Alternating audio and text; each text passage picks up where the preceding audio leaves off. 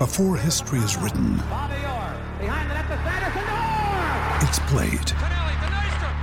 Before it's frozen in time, it's fought one shift at a time.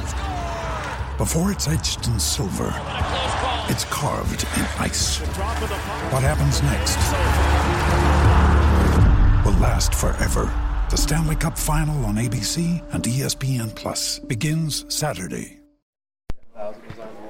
No idea. No idea. So, kind of cool, but like I said in my interview, I think Leon deserves credit for that goal. I mean, I just literally didn't even. I just had my stick on there ice and he hit it. Like that's unbelievable. So, cool accomplishment. A lot of great players. Obviously, a very rich history, but um, you know, beneficiary of a hell of a pass in that one. That's for sure. Big night for your line to kind of get going and chip in offensively. Leon's talked about it. He's wanted you guys to do a little bit more offensively lately.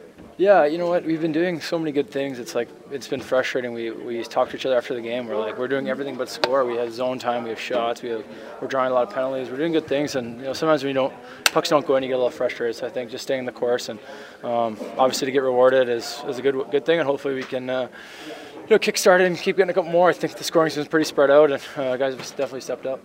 Just a thought on closing out the game against a divisional rival. I mean, being able to do that seems like a step forward for you guys. Yeah, we played a good game. I think uh, not only closing out games, but having a good home game is important. I think a little bit of a slow start, but uh, we were resilient and we uh, we got the ship slowly going in the right direction here. Last uh, you know eight nine games, and um, we got to keep it going. And obviously the division games are very important. We've uh, you know, took care of business so far, but uh, we have a lot in the second half, so we got to be ready for those. And this is uh, you know definitely a good start.